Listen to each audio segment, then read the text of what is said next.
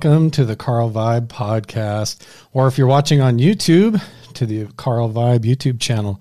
Uh, it's been a little while since I've done this. I've had some technical difficulties with all of my equipment and stuff like that.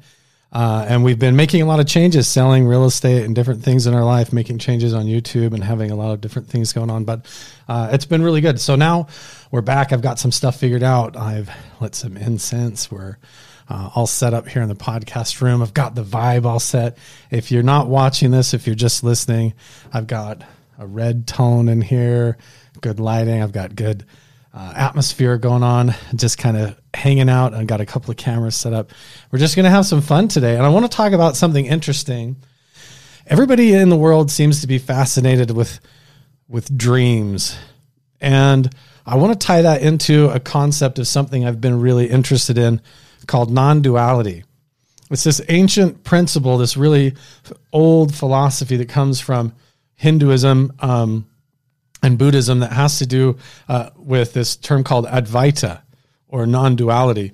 And it's something I've been studying a lot because basically, when you wake up in the morning, I've talked about this on the podcast before. When you wake up in the morning, there's something that compels everybody in their human innate spirit or Atman in Hinduism is what they call it, that compels you to want to go out and accomplish something, to seek to become something better, to complete a task, to pay bills, to fulfill some sort of role in society, to do all the things that you do. And um, there's a lot that goes on behind that. And why do we do that? What is the thing that compels us? And what is reality as it is? Because we just get lost in the story of our life. Every day you get up and you get hustling and going after it. But one of the things that's fascinating is that every day, no matter what, if you want to or not, you get to the point where you're exhausted and you're tired and you lay down and you go to sleep. And then if unless you have like a sleep disorder or something like that, then you go into a dream state. And I just want to if you if you hang with me here for a minute and imagine this for real, what this what it's really like to be dreaming. So when you're in that dream world, and let's say you're standing somewhere familiar, maybe kind of illusory, like it reminds you of a place that you know, but it's sort of pieced together from places of the past. Maybe there's figures and characters there. You have conversations with people. There's kind of a storyline that goes on, and you have a whole dream. Maybe there's cars or vehicles. Maybe you look up in the sky and even see clouds in the dream, and it can have color.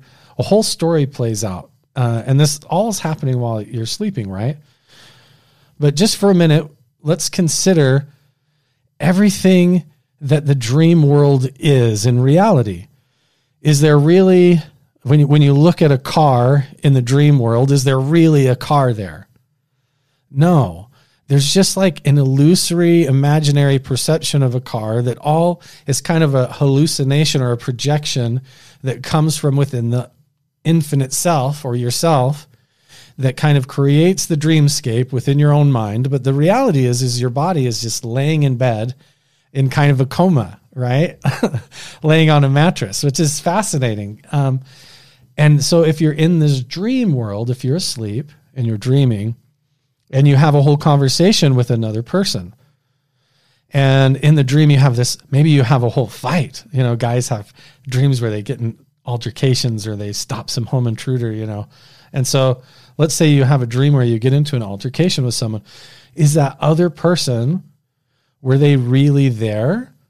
Or was that all just an imagination within the dream? And so everything, that whole, the physicality of that fight that you had with that other imaginary dream person while you're asleep, even though it's 100% real at that moment while you're dreaming it, the truth is, is that all it is is a contraction of energy that's occurring within yourself. It's a projection of an illusory mental world or a dreamscape that you're imagining, and you see yourself as an individual soul separate person within that dream, even though the reality is there's no separation between you as the individual in the dream and the entirety of the dreamscape itself the people, the buildings, the cars, the clouds, everything that happens within that dreamscape is really just one thing, one energy or imagination, one unified, non separate thing within yourself, right? It's just your dream. The entire universe of that dreamscape is really just you, right? Okay, so now that we kind of have followed that and we can agree upon that, we're going to get into some really fascinating stuff and dig into it deeper because I want to touch on a lot of different topics that uh, uh, different people, professionals from throughout time. So we're going to go into old Buddhist gurus and Hindu teachings, old uh, Upanishads and things like that.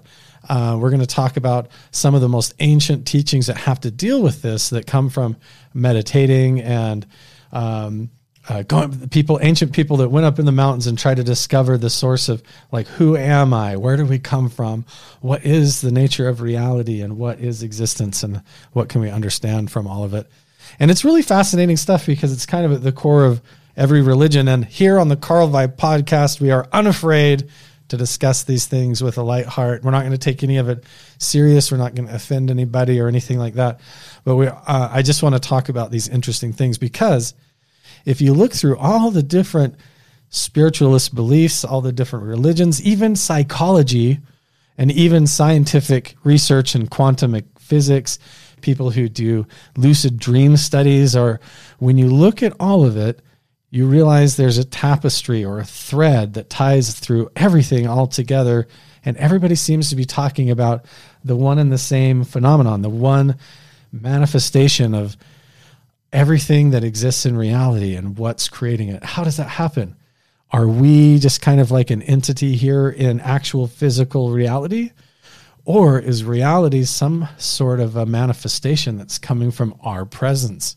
Here experiencing experiencing and observing it. It's really fascinating stuff. But there's cores of uh, philosophy and science that go throughout time, ancient of days, clear back to you know 1500, 3000 BC uh, sort of stuff, all the way up to a modern non-dualist or people that talk about Advaita. And so I want to explore that today with a with an open mind and see what you guys all think. So let me know down in the comments or if you hear this. Uh, I would love to hear your feedback on Instagram, Twitter, YouTube, wherever. So, all right, let's get into this. Let's dig our teeth in.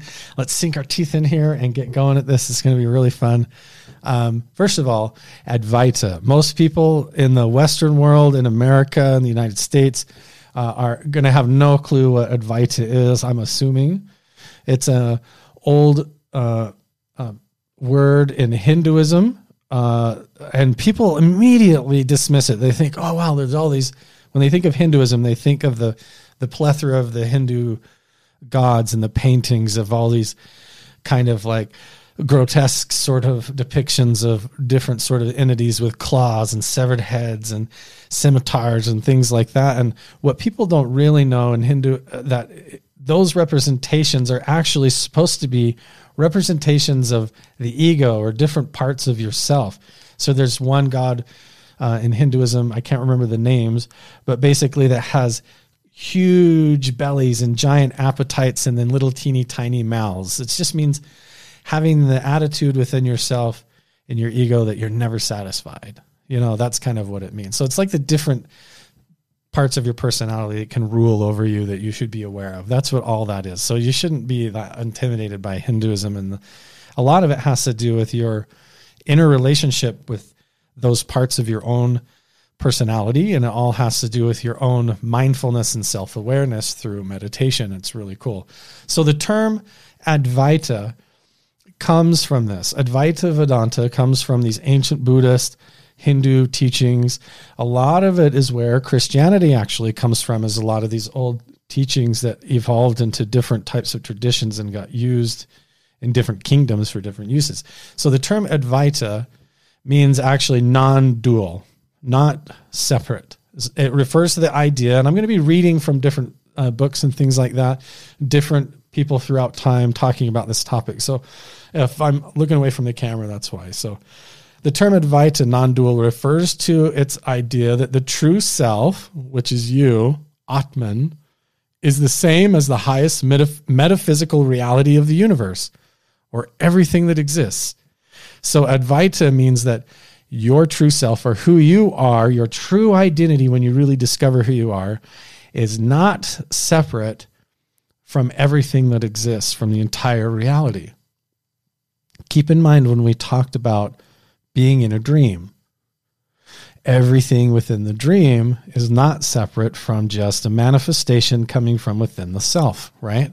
So we're going to explore that and how the, all the ancient religions and all the core teachings of spirituality throughout all time trying the mystical secrets throughout all time are all have this same common nugget or seed or core which is this oneness becoming one with god returning home to heaven unification uh, Advaita, non duality, no longer feeling away and lost and separate, but returning home and becoming one, right? Forever. So that's the whole idea.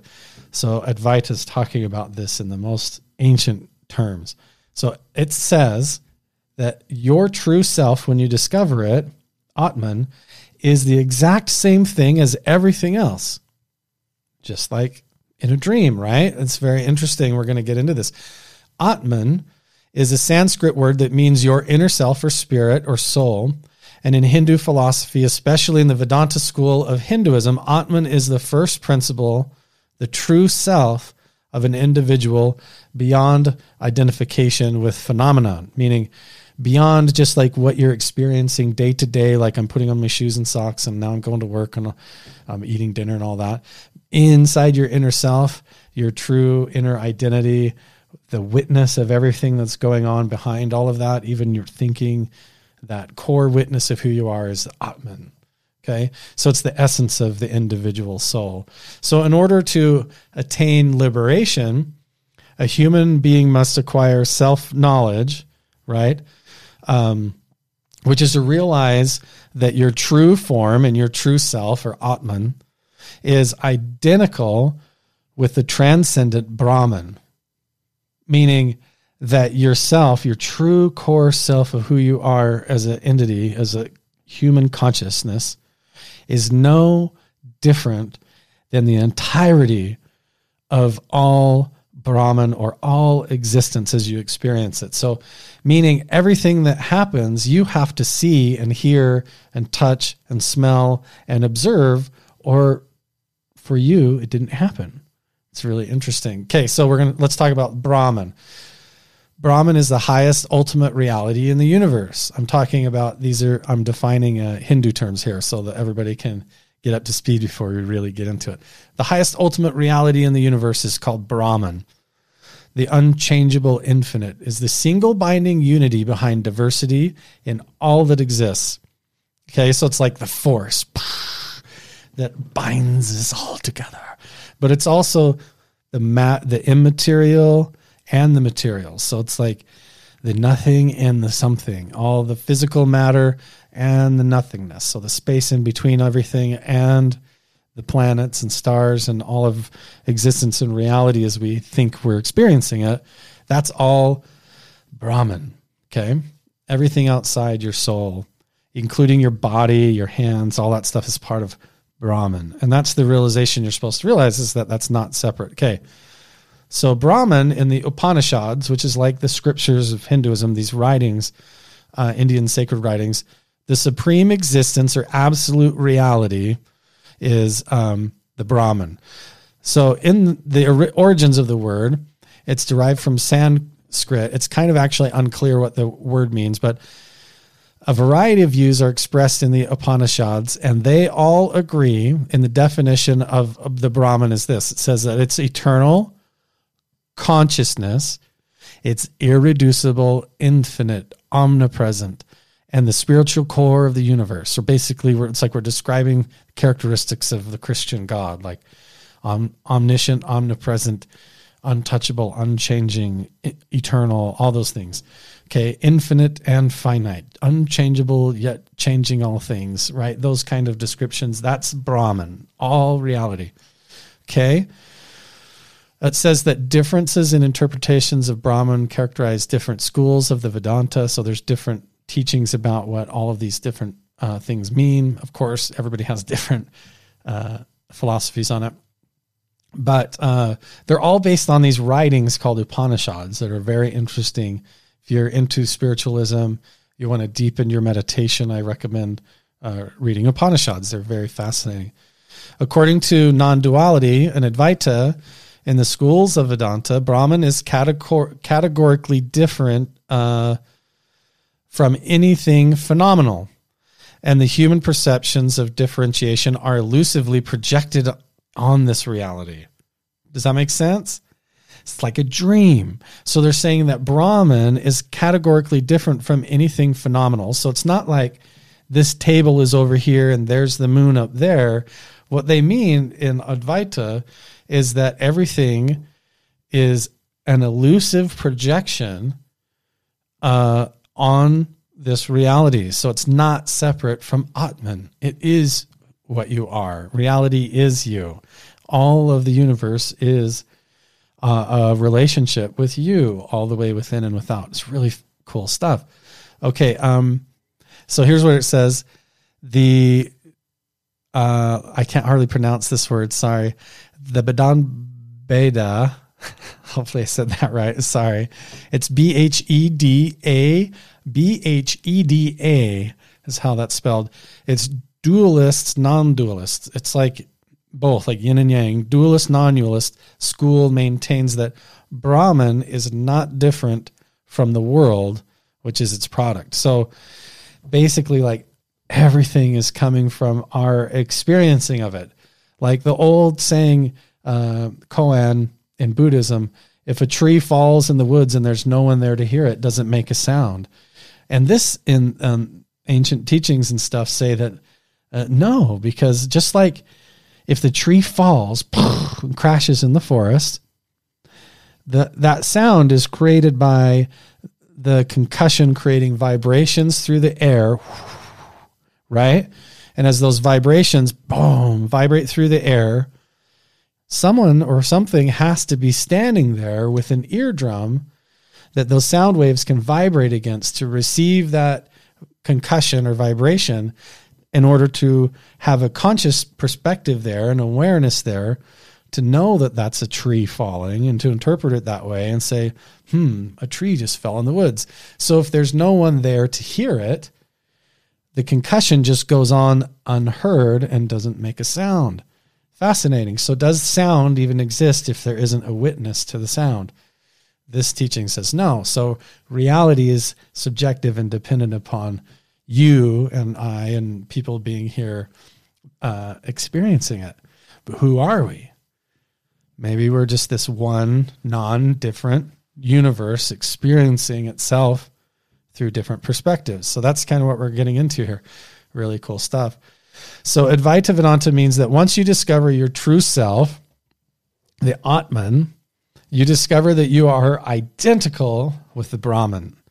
The Brahman is the substance of everything in existence and reality, including what is obviously happening right now, including watching this podcast including hearing my voice or sitting on the toilet or driving in the car, whatever you're doing right now, and me sitting here doing this podcast, me, uh, you know, talking into this microphone is all part of the infinite, eternal oneness of all things. And that's all that's happening for me right now. That's existence for you 100% right now is this. You're it. What's happening right now is Brahman and Atman, the true self eternity. okay, so here's where we're going to get interesting. Okay, now we're going to jump around. I've covered some of the basic definitions there. I want to talk about uh, some of the different schools of thought. So, if you're Mormon, this might be interesting. Christian, Catholic, Buddhist, Hindu, all of these uh, Jewish might be interesting. I'm going to try and skip around and cover different things without talking just about religion the whole time uh, I just want to have a good conversation. So this is from a book that I read recently called The Garden of Paradox, the essence of non-dual Kabbalah. So we'll talk about this is ancient, ancient Judaism. It um, Rav Dovber Pinson is the author of this book, and he's talking about the ancient core um, beliefs and mindsets, mindsets or inner perspectives of the Kabbalah. So the Kabbalah is ancient Jewish tradition uh, and meditation practices and beliefs that are supposed to um, basically help you realize your true potential and identity through that faith, right? Uh, through the tradition. So in this book, he talks about and defines out the different levels of the non-dual Kabbalah in this ancient tradition. What it means. So level one is called yesh. It's finite form or physical reality. So the basic mindset that you can have in reality is like, oh, here's a table and there's a chair and all right, I'm in my car driving to work and this is all real and I have a body and this is it, you know, like evolution and the physical reality is is who you are and it's the finite form, right? The physical forms of reality. That's supposedly the first level of perception, the most basic uh, level that's gained through your senses. So, in that level of yesh, there's up, down, uh, past, future, me and you, inside and out. Everything is separate, right? There's over there and I'm over here. And it's a whole world that revolves around form and movement. The planet's turning reality as you think you're living in it right now. So the world exists and it's real. And um, it's the lowest level of awareness. Okay. Interesting fun fact in the ancient, ancient Kabbalah, uh, God's name of this, of that realm, of the Yesh world, the finite, most limited, primitive form of reality, of awareness, God's name over that realm is called Elohim, which is means lower nature or normal nature is Elohim. Very interesting. Level two, a higher perspective of spiritual awareness uh, that you can attain through spiritual development and inward development and introspection and all that is called infinite formless or nothingness. Okay. This is where it starts to get into non duality. Um, this is where you sense only unity, where you start to see reality as just all one thing, not separate from your own sense of perceptions. Nothing is separate. And also, there is no time. So, the idea of time, a past and a future, becomes sort of an illusion in that level. It's sort of like a dream. You have this sense of like the beginning of a dream and the end, and years could go by, but reality, when you wake up, it is revealed that none of that actually had a true continuum. It was totally an illusion of your own making. So in level two, uh, the world does not exist and is an illusion, and there's no time. And God's name in that realm is Hashem, which is beyond nature. Okay, so beyond, it's where you realize this isn't really physical. The physical reality is just an illusion, and it's all not separate from my sense of self and how I'm experiencing it. So you start to get a little bit deeper there. So level three then goes even farther, and that is beyond and including all reality. So beyond form, so physical forms, and non form. So all the non form things, spiritual realms, emotional realms, and the space in between, all physical things, the place that you go in, between being awake and dreaming, that gap of nothingness. That's all part of, of reality too, right? So beyond and including all reality, beyond form and non-form, the ultimate and that transcends and includes both manifestation and non-manifestation, movement and stillness. It's pronounced yesh amiti or true existence.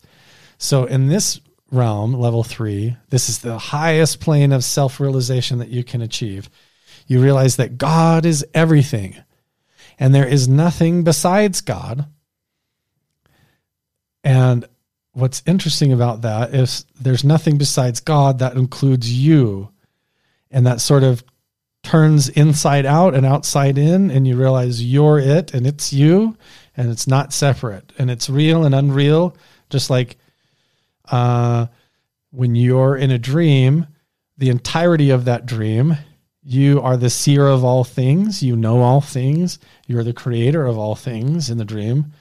Um, you're basically the god of that realm. Nothing exists outside of you and you but it sort of happens on its own. And all the kind of elements that exist within being lost in a dream or being lucid dreaming have the same sort of terminology as like being the god of existence or being like okay so if when you're in a dream that entire reality is your perception of awareness and that's all there is then there is some sort of oneness that comes into reality when you're awake. That's just impossible for us to accept, could be the same when you're awake as when you're asleep.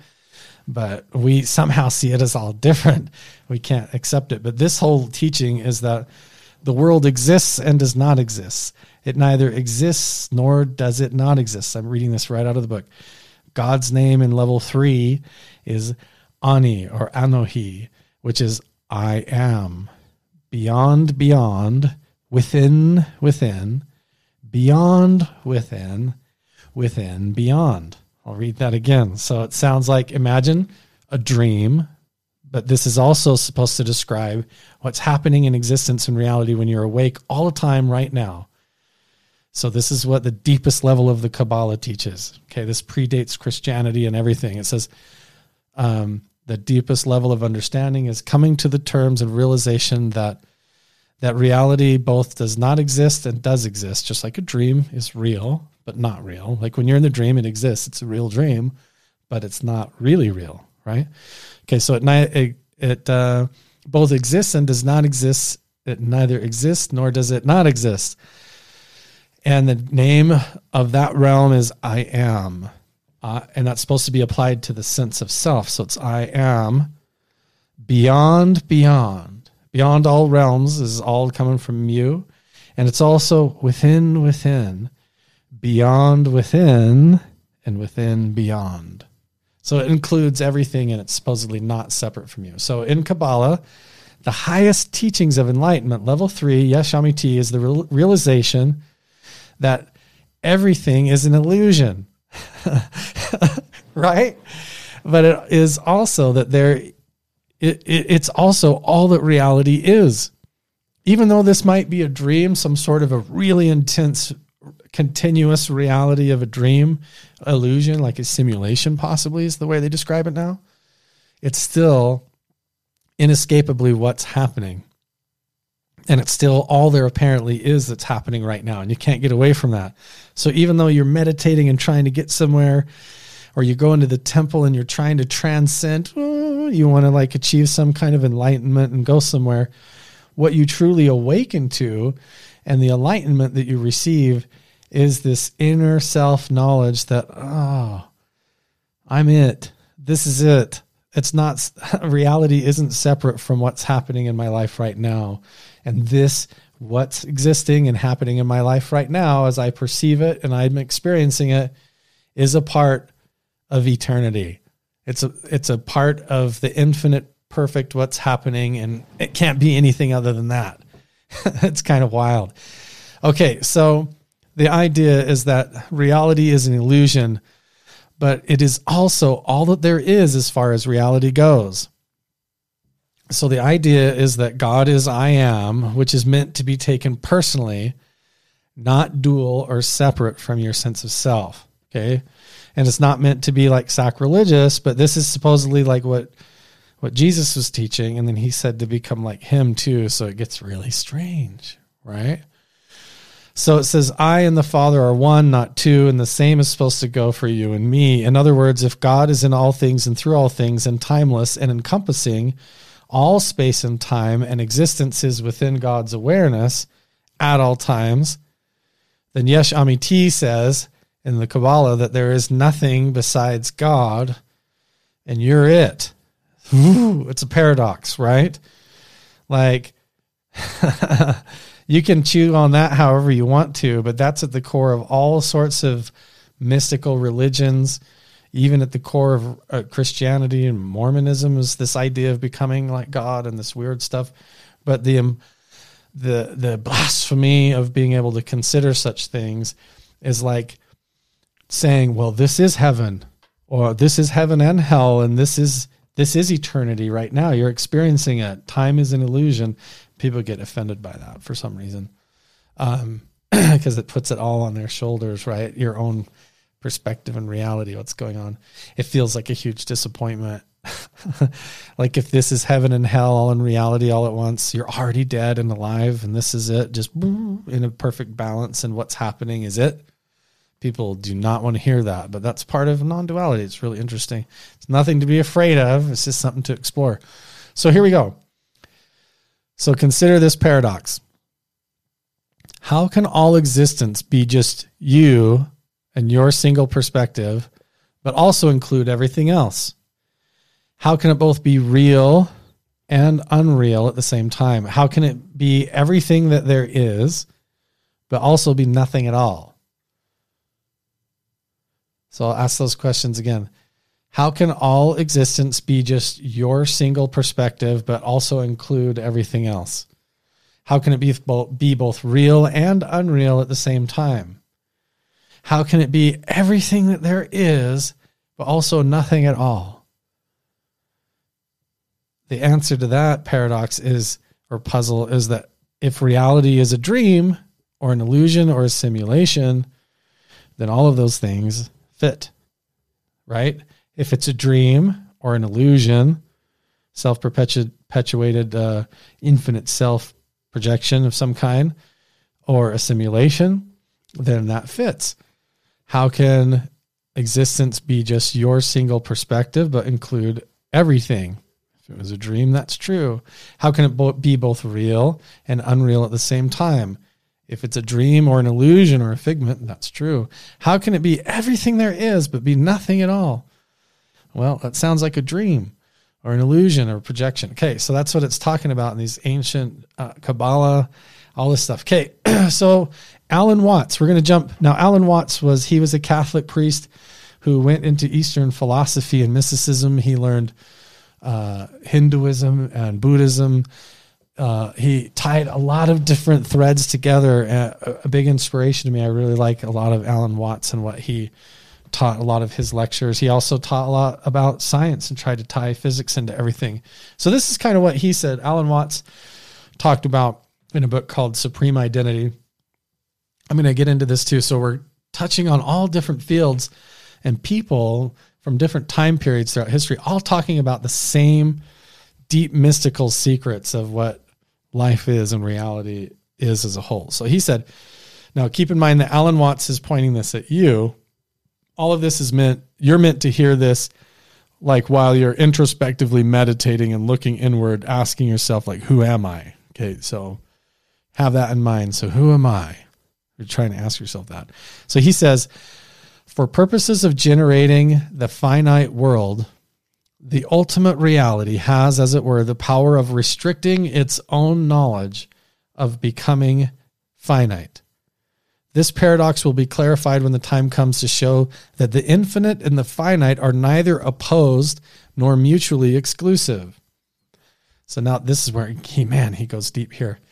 Omniscience, okay, omniscience is like knowing everything, being aware of all things at once, being able to know every molecule and particle every thought, the space between everything, the movement, the time, all all of that. Okay, so omniscience is all knowing, right? All aware. Omniscience, omniscience, and I struggle with that word. oh my gosh. I'm going to struggle to say that a lot. Omniscience must mean that the infinite knows every single object simultaneously. It will furthermore know each object with its entire self as if each object were the one and only thing to be known, because our consciousness can attend to one to only one thing at a time. Such a state of affairs is far beyond imagination as anything could be. Just because the infinite is in a is in essence other than the infinite, there is not the least need for it to insist or cling to its own unique position. Remember, he's talking to you, not realizing, like, he's talking like you're God, not God in the sense of like uh, bearded guy up in the sky, but like from your perspective, you're it, is what he's saying. Your reality is just what you're noticing, and that's all it will ever be. So he's saying you're playing hide and seek with yourself. So he says, Without ceasing then to be infinite in the least degree, it manifests the finite universe by imagining itself to be every single finite object. By an abandoned and wholly unreserved absorption of itself in the life of everything that it lives. So he's saying everyone and everything is the universe, is just you getting lost within your own fantasy, right? That's possible. Or like an illusion or a simulation of some kind. Um, very interesting. So he says, he goes on here, Alan Watts says, everything that we know is now in our consciousness. Everything that we know is now in our consciousness, as is well recognized. We have no knowledge of an external world, of distances between our bodies and other things, or of moving from place to place to another, from place to place to another, as anywhere but within the field of our own awareness. So he's saying if you're unaware, if your consciousness isn't present and aware, you have no concept of any kind of movement or distance or anything going on. In other words, while we speak of knowing the external world, continuing, continuing on what he says, while we speak of knowing the external world only through impressions made on our minds and senses from outside, the very concept of our sense of externality and the very existence of the sense organs themselves are known only within the consciousness. So he's saying, even when you're touching something, like if I'm picking up my phone in my hands, uh, the conscious perspective that I'm holding this phone still has to occur within the deep core center sense of self. The infinite self with behind as the witness of all thoughts, the witness of every feeling, the sensation of holding the phone in your hands. All of that has to go through the aperture of your awareness your one soul awareness, right? It's very interesting. Okay, so he says all of the sense organs and everything that you're experiencing from your sight, your touch, and all of that is all known first and foremost with your consciousness. So the basic awareness, the fundamental identity and knower is a point of view taken by that essentially infinite and omniscient consciousness, which is the ultimate reality. That sounds like Advaita. That sounds like the third level of Kabbalah. That sounds like what, we've been talking about. It also sounds like a dream or simulation. The basic awareness, the fundamental identity and knower, that's your sense of self, is a point of view taken by that essentially infinite and omniscient, omniscient consciousness, which is the ultimate reality right? Atman is the ultimate realization of Atman is that it is not separate from Brahman, from everything. And Kabbalah says that the highest level, uh, number three, uh, is Yesh Amiti, is that everything is not dual. It's your everything is God and it's all one thing, and existence all is not separate from who you are. It's really cool stuff. Um, so it ties the world together with this profound sense of oneness. So we have uh, Alan Watts talking about it. Uh, really fascinating. Okay, continuing on here. he says, the purpose is to work for the attainment of a future goal determined by a present lack. So he's like, this is when I started out talking about when you wake up in the morning and you're like, oh, I got to go do this. I got to go do that. Okay. I have to become something. Or when you go to church or when you're meditating, you're trying to get somewhere. You feel like, I just want to be free. You know, I want to arrive. That's why this podcast is arrival, you know, Carl Vibe where are we trying to go? Where are we trying to get to? What have we not obtained? So he says to have purpose is to work for the attainment of a future goal determined by a present lack. Obviously, then, the infinite can have no purpose. For being infinite, it lacks nothing. And being eternal does not live in terms of past, present, or future. Okay, so that's really interesting. Okay, so it doesn't lack anything. So eternity, infinity, isn't going anywhere. So if you get to the edge, imagine the infinity. If they say space is expanding, right? They say in science that the universe is expanding.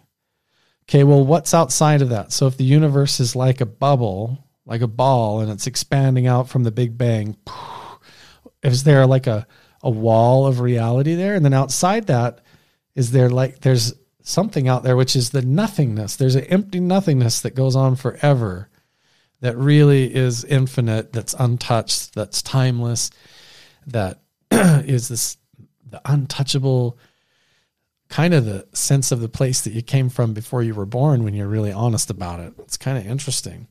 Okay? So advaita is that which does not exclude anything, that which has no outside. It's a state of consciousness where you can perfectly well carry on your daily affairs. Okay, beyond the illusion that you have to go well away from everyday life. The paradox that infinity or eternity, that there can't be anything outside of it. Okay, it's already fulfilled. So, without uh, trying to sound crazy, it is totally just a paradox. Reality is supposed to be taken as an illusion, a sincere illusion, but not a serious one. Okay, but this is also all there is. Your life as you're experiencing it is that reality. Okay, so reality is an illusion, but it's also all there is. Just like when you're fully in a dream, that's it. That's the entirety of that reality, right? The entirety of the experience of the dream exists as an illusion in your consciousness, and everything isn't separate from that. Nothing is separate within the dream. So all experiences for you are known by that center of self, of the infinite self. So this is where it gets funny. Um, so the whole point of this, the entirety of this, uh, to fully awaken, to experience nirvana, advaita, the second comforter, whatever you want to call it, to become like God, if you want to get like that. You literally are supposed to, at the deepest mystical secrets of it, when you finally arrive, the whole point of arriving there is is is you literally are just supposed to realize that your ordinary day-to-day existence is what you're doing right now in that capacity. And that not knowing that and not being able to realize that about your situation and feeling totally lost in life, in the physical reality of life and all its problems, um, is a part of that perfect illusion. It's a part of it. It's a part of the perfection of that infinite, eternal, and full experience. That's what's happening. So everything's an illusion or like a dream, a perfect, balanced, amazing dream that God is having, and you're it and it sounds crazy and blasphemous and backwards, but that's at the core of all the teachings that you're supposed to arrive at someday and realize the deepest mystical secrets. I'll say that to become that or to self realize that. And you're going to have to do it. That's the whole path is to become that someday or to realize that. And if that's the case, then it's not separate. Then infinity is already everywhere now. It's already done. So you're in it right now and just don't realize it. That's the whole mystery. The secret of being behind the veil is having forgotten your true identity, uh, your true situation where you're actually at. Interesting stuff. So it's the total lack of knowing and the searching to find, the feeling lost, seeking for answers, searching for contact, trying to seek communion. It, they're all just the one and only perfect infinite self wanting to experience all those emotions and varieties and struggles and things as you being lost and not knowing that that's what you're going through because that's what you want to experience right? That's the idea is that you're going through it and inescapably you don't realize that you are and so it feels uncomfortable and away from home and all that. So imagine one consciousness being all that there was perfectly whole and infinite, without change, untouchable, suddenly deciding that it wanted to get lost in the realest of real illusions. And that's what's happening to you now. Okay, that sounds also a lot like simulation theory. Sounds like Advaita. Sounds like the third level of realization in Kabbalah. Sounds like the what you're supposed to realize at unification and union and all that stuff. Okay, and even we get into science, and Einstein even said that time and space are models by which we think and not conditions in which we live. Right? Reality isn't even what you think, it's just an illusion uh, within our own perceptions, even time and space. Okay, now we're going to get into some cool stuff. We're coming into modern stuff. Uh, we talked about Alan Watts. We talked about Kabbalah, ancient Hinduism, and Advaita, Vedanta, the Atman and the Brahman, and the Upanishads. Uh, really quick before we get into the modern stuff, I thought it would be really fun. I have a, a book here. I have a book here. Um, so the Upanishads are like the ancient Hindu writings and teachings that are all supposed to help you through meditation. This one is is the uh, Advaita Gita. I terrible here. I'm going to hold it up to the screen. Uh, Advaita Gita of Dr. Turiya. I hope I don't offend people. I'm I don't speak language. Uh, translated by Swami Chitananda. I'm trying really hard, but I'm failing. But here's what's really cool. I still respect and love the writings of these books. Are really cool. They've helped me a lot with meditation and all that. All of these have. Um, so and and they all speak to non-dualities. These are old, old, old writings. So I'm just going to flip the page, and we'll see if we can find. Okay, so I'll just turn it open here. Uh, so these are the different writings in the Upanishad. I'm holding them up to the camera here. And I'm just going to read one randomly. It says, The yogi attains that eternal supreme Atman. Whether he is a self restrained ascetic or not, whether he possesses much wealth or not, whether he is active or inactive. The yogi attains that eternal supreme Atman, which is not the body, senses, mind, and intellect or ego, neither is it the five uncompounded elements, nor the five gross elements, nor of the nature of space. It goes on and on and on. And if you keep flipping through and read this, all of these basically just say um, that the Atman and the Brahman are not separate. So why are you so upset?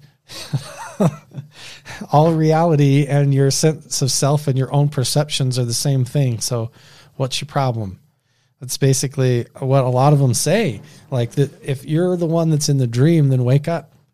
That's what it's saying in a lot of different ways. Like uh, you're manifesting all of this in some sort of um, superposition sort of uh, way. Anyway, so now let's talk about the way that modern scientists and people discuss these exact same topics. Okay, if we step away from religion and we start to get into theories and uh, quantum physics, and dream state studies, modern science, and things like that, then it gets even more interesting because we're all still seemingly talking about the same thing as what is happening in reality. It's like energy taking form as everything, nothing happening as something, a nothingness doing something, nothing happening. what a relief, right? Donald Hoffman. I really like this guy. Uh, I've read one of his books. I can't remember the name of it right now. Case Against Reality, I believe is what it's called. If I'm wrong, I'm sorry. Donald D. Hoffman uh, is a really interesting scientist. He says to construct the essence of vision. So he's talking about your visual sight, right? Your visual perceptions. To construct the essence of vision, dispense with construction and you dispense with the vision. Everything you experience by sight is your construction, right?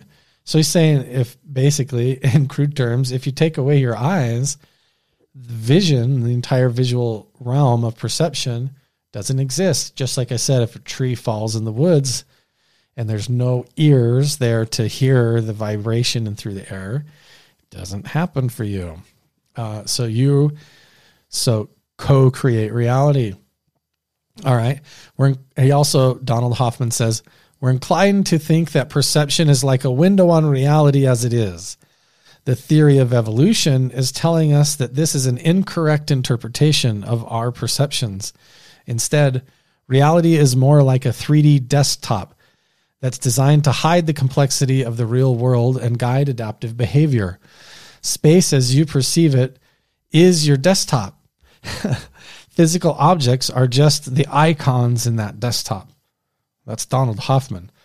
So Donald Hoffman is saying basically that when you are looking up, when you look up from your phone or your device, or you look around wherever you're sitting or standing right now, and you become aware of your reality around you, everything as you see it, smell it, touch it, and feel it is not as it actually is.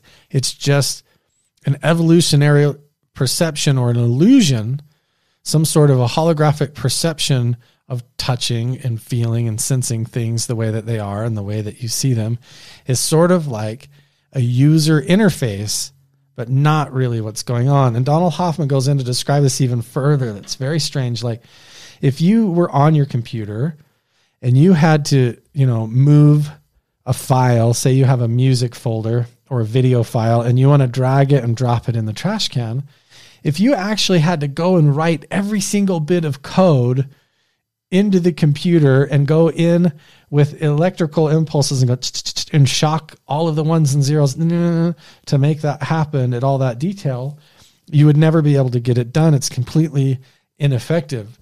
So, what has developed is these desktop interfaces with icons where all you have to do is drag and drop and it deletes itself and everything happens autonomously on its own.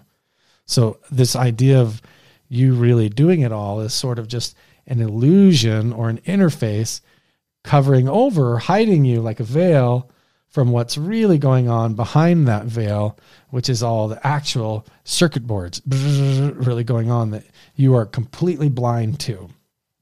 Okay, so he's saying that reality is the same thing. So when you reach out across the table and you pick up an apple and you hold it up for breakfast or something like that or for lunch and you pick up that apple and hold it in your hands the representation of that apple looking the way it is smelling how it smells feeling how it feels tasting how it tastes and everything that it does for you in your perception of reality is completely just a user interface just like a desktop icon a way that you are perceiving it through your senses that's not even close by a long shot to what's really going on in reality it's just the way that we have learned to see things and the way that we do see things in reality uh, in order to get through it.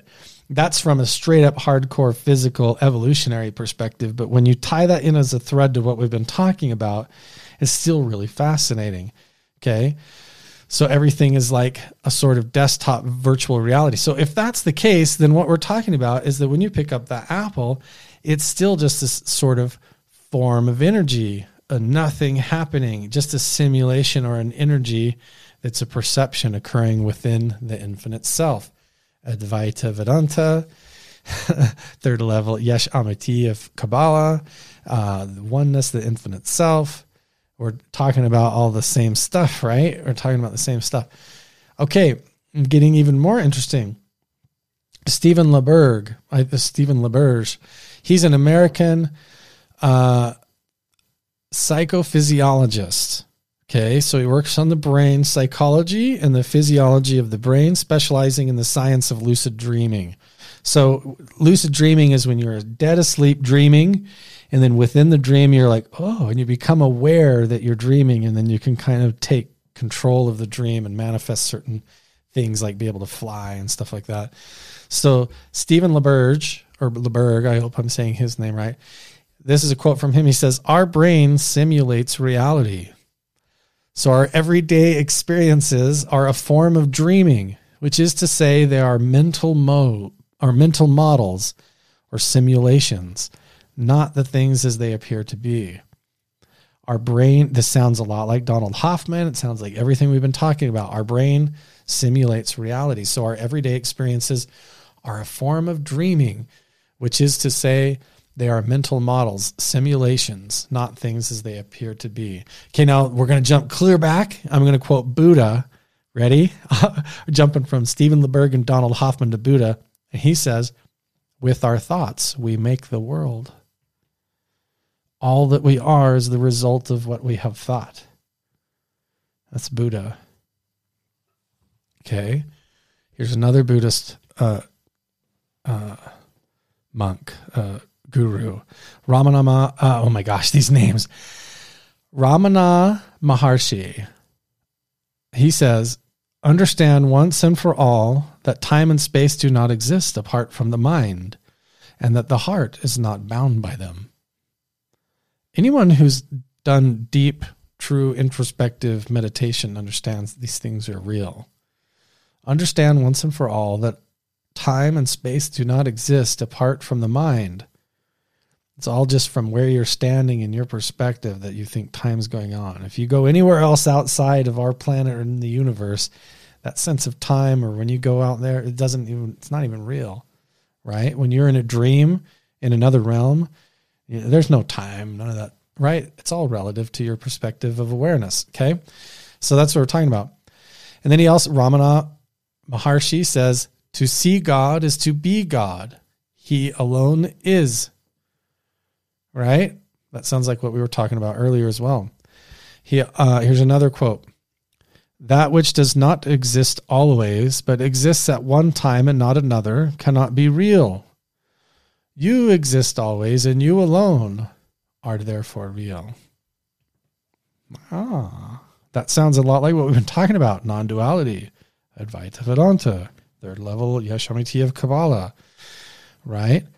That which does not exist always, but exists at one time. So after you die, if you carry on in this life, when this universe dissipates and is gone, and whatever comes next or whatever, your reality is always just going to be one thing for you, and that's your existence, right?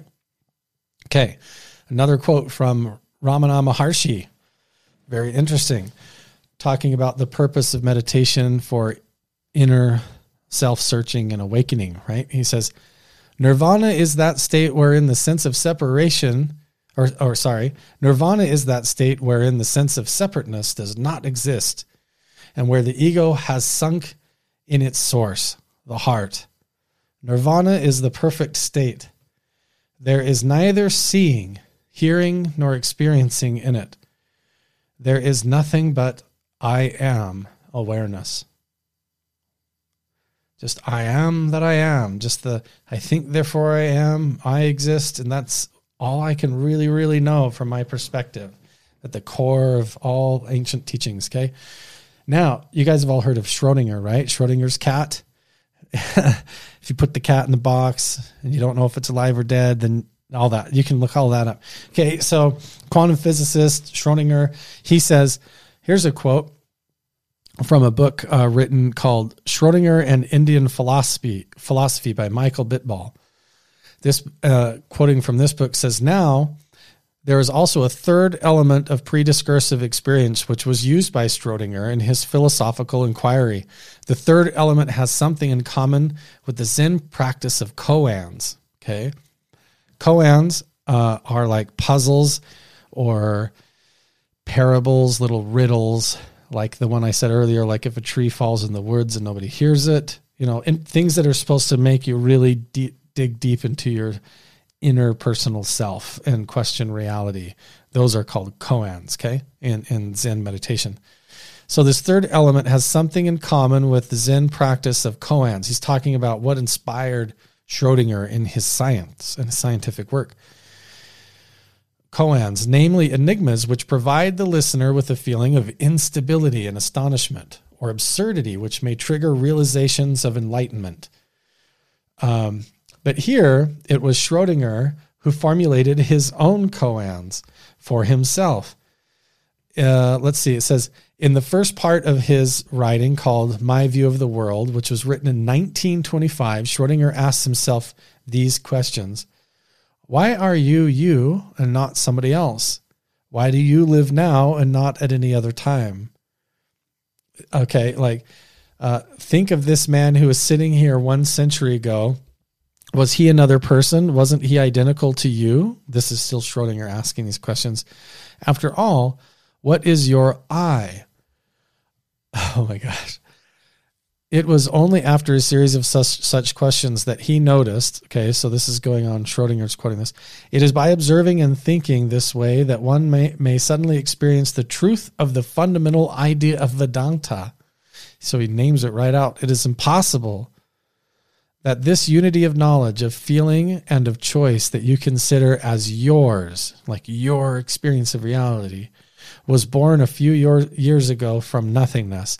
Actually, this knowledge, this feeling, and this choice are, in their essence, eternal, immutable, and numerically one in all men and in all living beings. It's all one thing. The life that you are living presently is not only a fragment of the whole existence, it is in certain sense, it is in a certain sense the whole.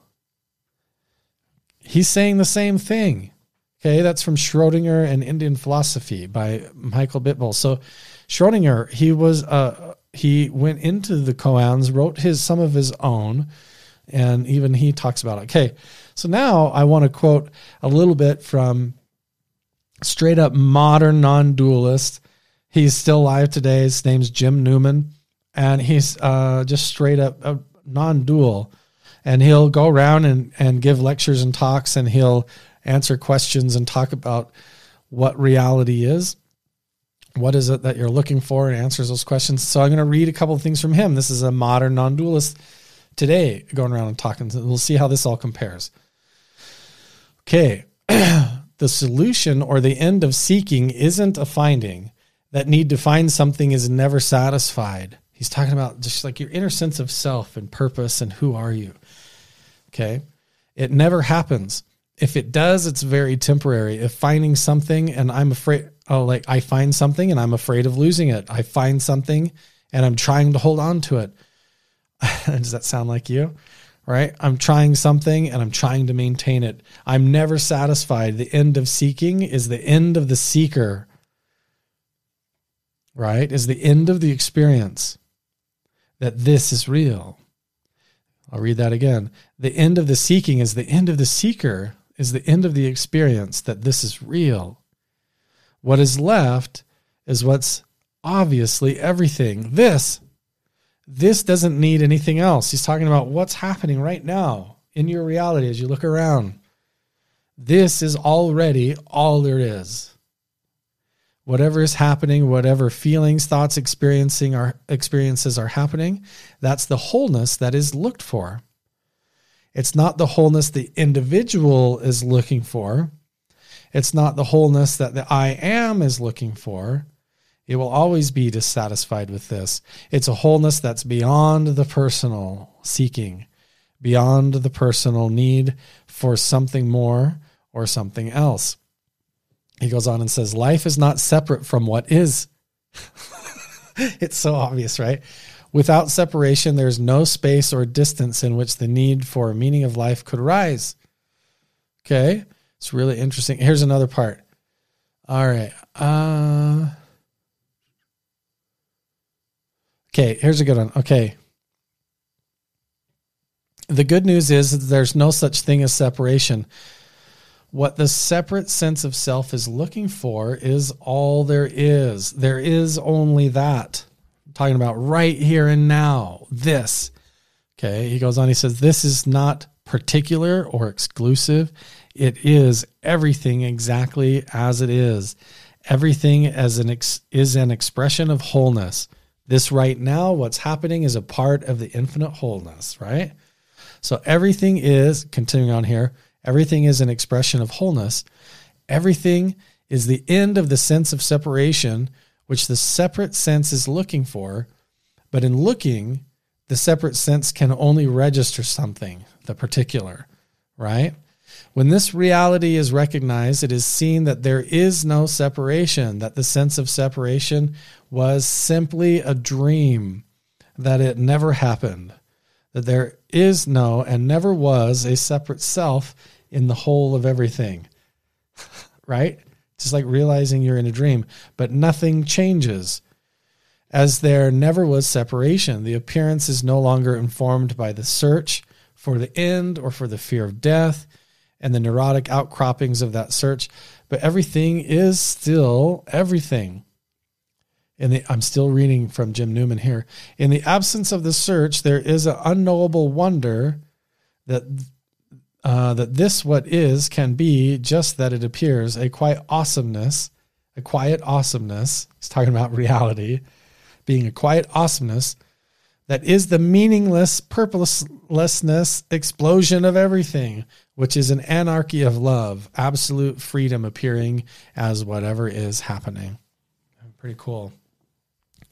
So the purpose of meditation, you know, is to be is to go beyond the mind and experience our essential nature, but that experience is still not separate from just sitting there on the ground and being a meditator and because that's what's actually happening. It's not separate from sitting there with your legs crossed meditating. So you still have to you know accept what is and what's apparently happening so there's nowhere to go other than to realize that like what is happening here and now as all that there is but also the point is that that's only an illusion or a sort of dream everything is just one thing and it's you appearing as everything. Just like in a dream, it's you manifesting the entire dreamscape and everyone that appears in it. Just like in a dream, everything that you experience is technically still just you. That's the idea. So the biggest teaching secret of all these teachings is that life is a dream and that you're it and that this is it and that's all it will ever be for you. Right? like God, infinity, all these concepts, eternity, heaven hell, fulfillment, the ultimate realization in all these teachings and the thread that goes through all of them, all the way to the beginning, all the way up to now, is that everything that is sought for and experienced is has to go through the infinite self. And that's just one thing, which is what is happening for you. Like What's shocking is that that's usually just you sleeping or getting watching Netflix or laying around or listening to a podcast, driving to work to go to a boring job. It's like that's hilariously part of the infinite eternity of what's happening in reality. as lame as that is, it still fits with nothing happening, right? None of it's meant to be taken seriously, right? That's hilariously what's happening to the infinite self, as most of the time taking out the trash and mowing the lawn, right? it's meant to just be like a play or a dream where you can do what you want, like a far out adventure, um, like the Brahman or Maya, you know? Uh, it's a play, a lila. Everything is a play, uh, as these old ancient terms teach, all these old things. So that's interesting. All things have to pass through the aperture of our awareness. That is your singular and infinite consciousness, right? That's all that existence will ever be for you. That's all that there is, okay? Um, so reality is just this it's what's happening right now. When you quit telling your thinking about all of it and you quit identifying and like labeling and trying to sort it all out, it's just this. Without a thought, without judgment, just what is where you're at. Right here now, this is it, right? So, inescapably, however you really want to think about it, it's it's nothing different than just one thing. It's what's happening right now. Your reality is just whatever you're noticing. And that's all it will ever be.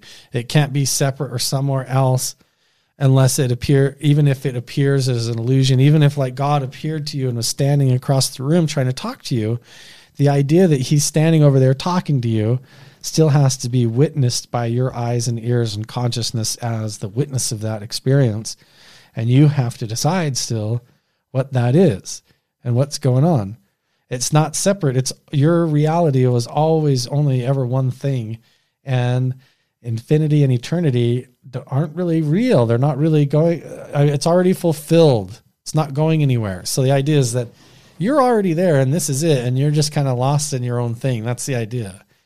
You've forgotten, right? You're through the other side of the veil. You've forgotten who you really are. Remember who you are. You are the nothing happening. I often feel like that, like nothing happening. Okay, now I'm going to jump around. I'm going to pull up some quotes I'm going to try and put them up on screen here. Does that work? Yeah, it kind of works there. All right. Okay. I'm going to be showing some quotes and going through these. These are going to jump around from different old uh, gurus, monks from Hinduism, Buddhism. Uh, we've got quotes from Einstein, uh, Gandhi, uh, Mooji, Jesus, or from the from the Bible, and they're all talking about the same unified thing, right? The same unified purpose of oneness, non dual intent uh, of self awareness, Atman is no not separate from Brahman. It's all one thing, unification. Okay, here we go. Okay, Adi, oh, these names. Adi Shankaracharya. There you go. I tried my best there. Like the appearance of silver in the mother of pearl, the world seems real until this until the self, the underlying reality is realized.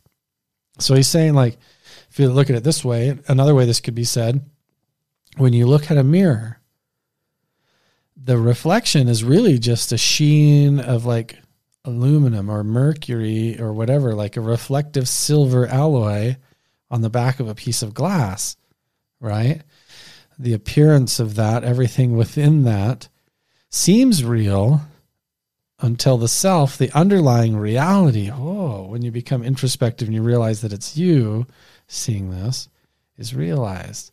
So you don't realize that all reality is just an illusion, not really there, a figment. It's a reflection, like a rainbow through a prism that's actually passing through the prism of yourself. Okay. Next one. Okay. This is Adi Shankara. Okay. This is an old, old, old, old teaching. Really cool. A lighted lamp does not need another another lamp. This sounds a lot like a Bible quote, but this predates Jesus. I think so. I think it, it does. I don't know. A lighted lamp does not need another lamp to illuminate its light. So to Atman, which is knowledge itself, needs no other knowledge to know it. It's like, where are you looking to find yourself? where are you going to go? when you're trying to search for what's going on, like, wait, what's happening? Uh, where, uh, where are you going to go other than where you're at and what's actually happening when you look around? Oh, I'm sitting on the toilet. right? So he's saying, like, a lighted lamp does not need another lamp to illuminate its light. So to Atman, which is knowledge itself, your own witness of experience itself, needs no other knowledge to know it. What do you need to know? You already know yourself, right? It's crazy. Okay, this is one of my favorite ones. This is an old Zen proverb that basically means like no matter how awakened or spiritual or enlightened you get, before enlightenment, chop wood, carry water. After enlightenment, chop wood, carry water. Inescapable, this is it even if you achieve spiritual enlightenment and transcend everything, you're still just here and you got to put your pants on one leg at a time. That's the ultimate mystical truth of reality that you still are living your life and it's not separate from who you are. Okay, now we're going to get to Einstein, Albert Einstein. Okay, we're talking about reality as a dream, an illusion, a projection that's not separate from the sense of self, like a uh, yeah, all those things. A simulation, a user interface, like Donald Hoffman says. Here's what Albert Einstein says A human being is part of the whole, called by us universe.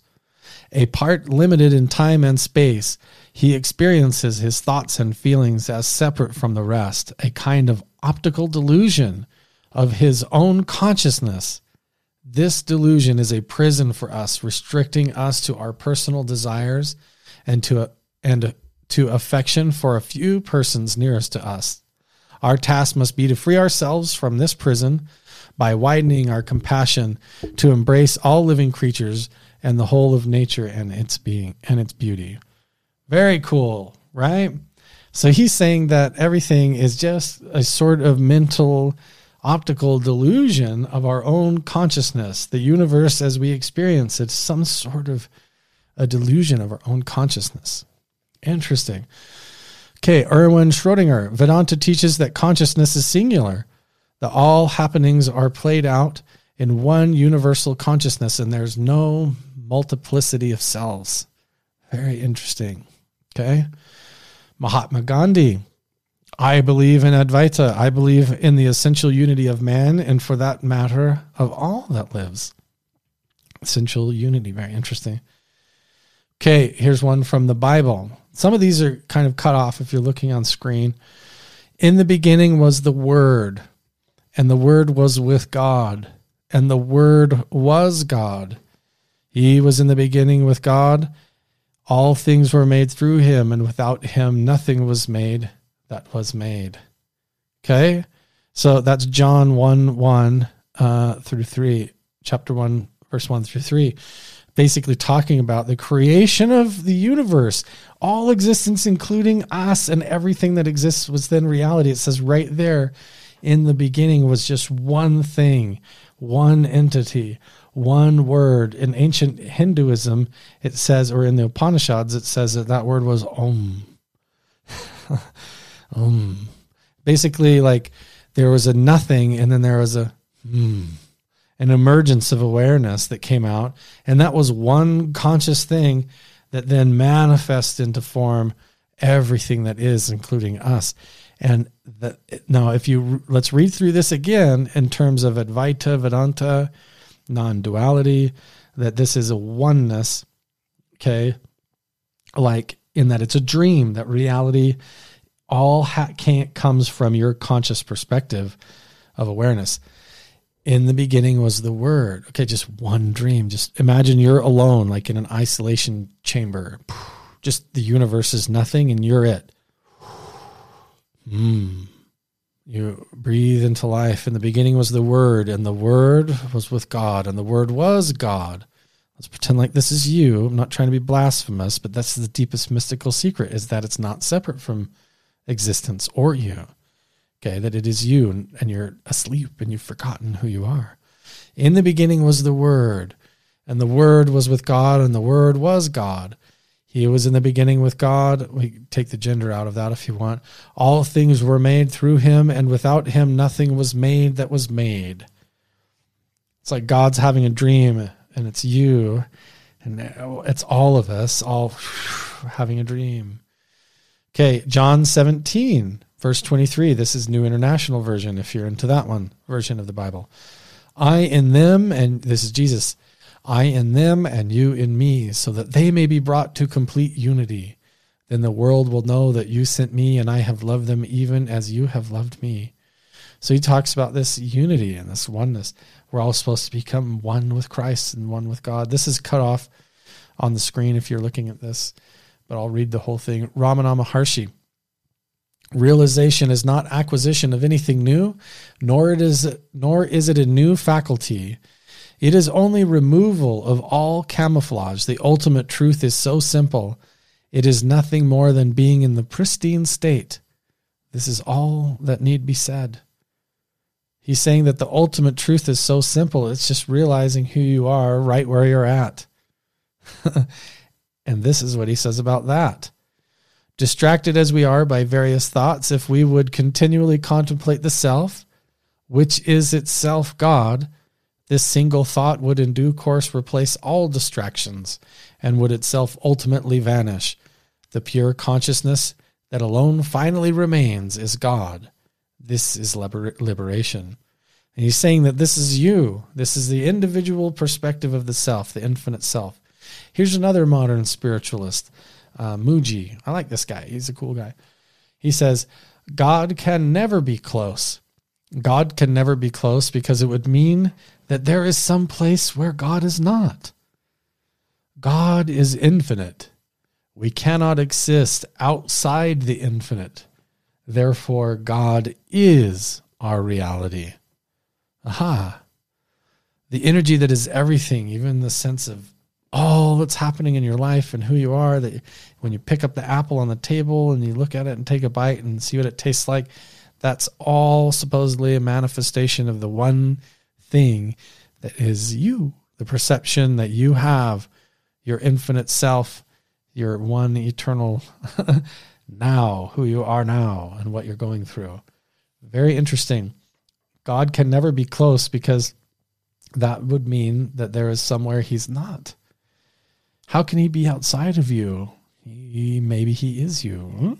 It's a mystery. That's the deepest mystery. Here's another one. Okay, Nisargadatta Maharaj. Okay, this is uh, I Am That, 1973. What happens, happens to you by you, through you. You are the creator, enjoyer, and destroyer of all you perceive. Tell me that's not true. You could argue that till the day you die and you're going to lose. It's not that's the truth. Whatever happens, happens to you by you, through you. You're the creator, enjoyer, and destroyer of everything that you perceive. Your reality will only ever be what you're noticing. That's it. Okay, here's one. I'm gonna I'm gonna have to lean in on this one. It's really small. Okay, so this is an Upanishad. This is an old ancient Upanishad called Nothing Exists, Upanishad number 82. It says, uh, as a young student of Zen, oh, this is a Zen koan here. This is a Zen koan. Sorry about that. Um, Yamaoka Tesshu, a young student of Zen, visited one master after another. He called upon Dokkan of Shokoku, desiring to show his attainment. He said, uh, "The mind, Buddha, and and sentient beings, after all, do not exist. The true nature of phenomenon is is emptiness." So this is the student saying, "The mind, Buddha, and sentient beings, after all, do not exist." So he's saying nothing exists the true nature of phenomena is emptiness. There is no realization, no delusion, no sage, no mediocrity. There is no giving and nothing to be received. Oh. And then Dokkan, who was smoking quietly, said nothing. Suddenly, he walked Yamako, Yamaka, I can't say that name right, Yamaoka, with his bamboo pipe. This made the youth quite angry. If nothing exists, inquired Dao Kun. Uh, Do, oh my gosh, Do Kwon, where did this anger come from? right? So basically, he's saying, Oh, I've learned through meditation, the student says, that there, after all, there's nothing that exists. That is, this is all emptiness. Their realization is all delusion. Uh, this, there's all, there really is no reality. Oh my gosh, you know. So he has this big, profound breakthrough while he's meditating that this is all a dream and illusion. But you know what's not separate from that? Getting cracked with the bamboo pipe. you still got to chop wood, carry water. That's part of the infinite, perfect wholeness of what is in eternity, is what you're doing right now. And so your relationship with it is all of it. Okay. Uh, here's an, another modern spiritualist, Eckhart Tolle. He says that he believed that Jesus realized his oneness with God, and he showed what he attempted to do. Uh, what he attempted to do was show the way to all of us how to realize our own oneness with God. So he is a precursor. So even Eckhart Tolle says that oneness was what Jesus was trying to teach. So that's what he says too. Okay. Rene Descartes, uh, in his lecture called The Discourse on Method, okay, philosopher, he says the philosophy of I think, therefore I am. This is the full, more of the full quote. And as I observed that this truth, I think, therefore I am, uh, was so certain and of such evidence that no ground of doubt, however extravagant, could be alleged by the skeptics capable of shaking it, I concluded that I might without scruple accept it as the first principle of the philosophy of which I was in search. So he's saying you can't know anything until you realize that you can't, everything begins with the sense of self. I'm thinking right now, I'm here and aware, so I know I exist. Outside of that, can't quite be sure. It's hard to know. And then I'll just touch on a little spooky layer that maybe we can talk about in another podcast in the future, which is a quote from Sam Harris that has to do with free agency.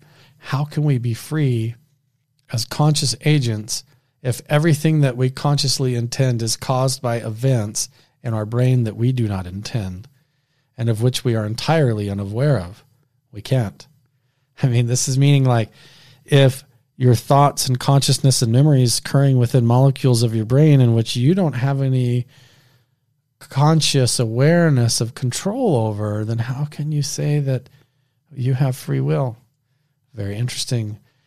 I don't know. Here's another quote John 17, 21 through 22 from the Bible.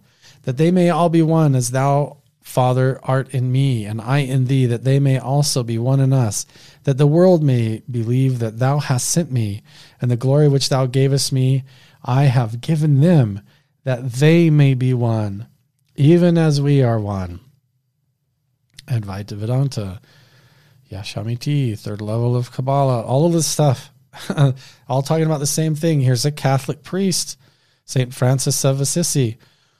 What you are looking for is where you are looking from. Okay. Here's another one, Stephen LaBerge. We read from him a little earlier. Our brain simulates reality, so our everyday experiences are a form of dreaming, which is to say they are mental models, simulations, not things as they appear to be. Swami Vivekananda, old uh, Buddhist Advaita or uh, Hindu Vedanta, uh, Swami Vivekananda. We'll give him credit for who he is. The essence of Vedanta is that there is but one being, and that every soul is that being in full not a part of that being. Every being is. yeah, that's amazing. The essence of Vedanta is that there is but one being, that every soul is that being in full, not a part of that being. Okay.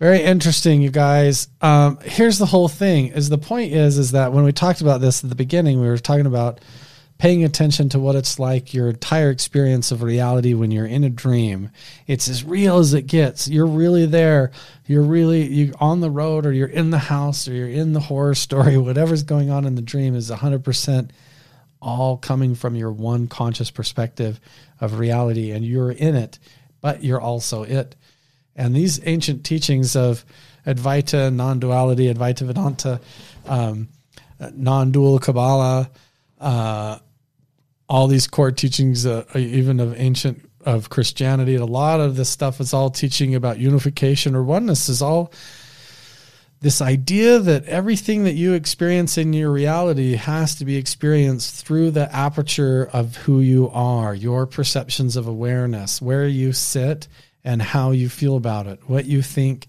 Uh, or what you don't think about it, and how involved you get, how entangled you get or not, uh, is all like a superposition, like a dream. It's real but not real. You are the creator of it, but also you feel lost in it and can never understand it.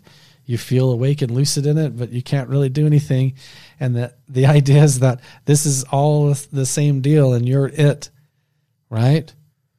So if you wanted to visualize it, imagine emptiness of space, and there's just nothing but an awareness of consciousness, one thing, and that's you over a trillion, trillion, infinite passages of time, even though time is an illusion. Eventually, you'd start to imagine things, and that imagination, as real as it got, would be all there ever would be. And that would be you imagining all of it like a dream or a simulation or a virtual space like a holodeck on the Starship Enterprise. Who knows? what's going on? Or this is some you know it just depends on do you feel like you're really lost in it? Is this like a simulation? Do you really think like we're spirits thrown down here in actual physical bodies? Like the first lowest level of kabbalah? This is real and then you go to another dimension. What are we talking about when we talk about these other dimensions? And even if you're there in that other dimension that reality will still just be one thing your perception of awareness of that dimension right? Unless you attain some dimensional perception where you become all things. Maybe that's what it's like when you're dead. Oh, these fascinating principles. You guys, let me know what you think. I'm going to wrap this podcast up for now. This is touching on non duality, Advaita, the old third level of Kabbalah, all the ancient lifting of the veil to achieve oneness wholeness, the perspective, unification, realizing your own true self, all these interesting, deep, mystical things that we're unafraid to talk about here. Hope you enjoyed the vibe today on the podcast. Let me know what you think down in the comments below. I had a good time. I'm glad I got some of my equipment figured out. Uh, we'll get better at it as we go. And uh, thanks so much for joining me. We'll see you guys next time.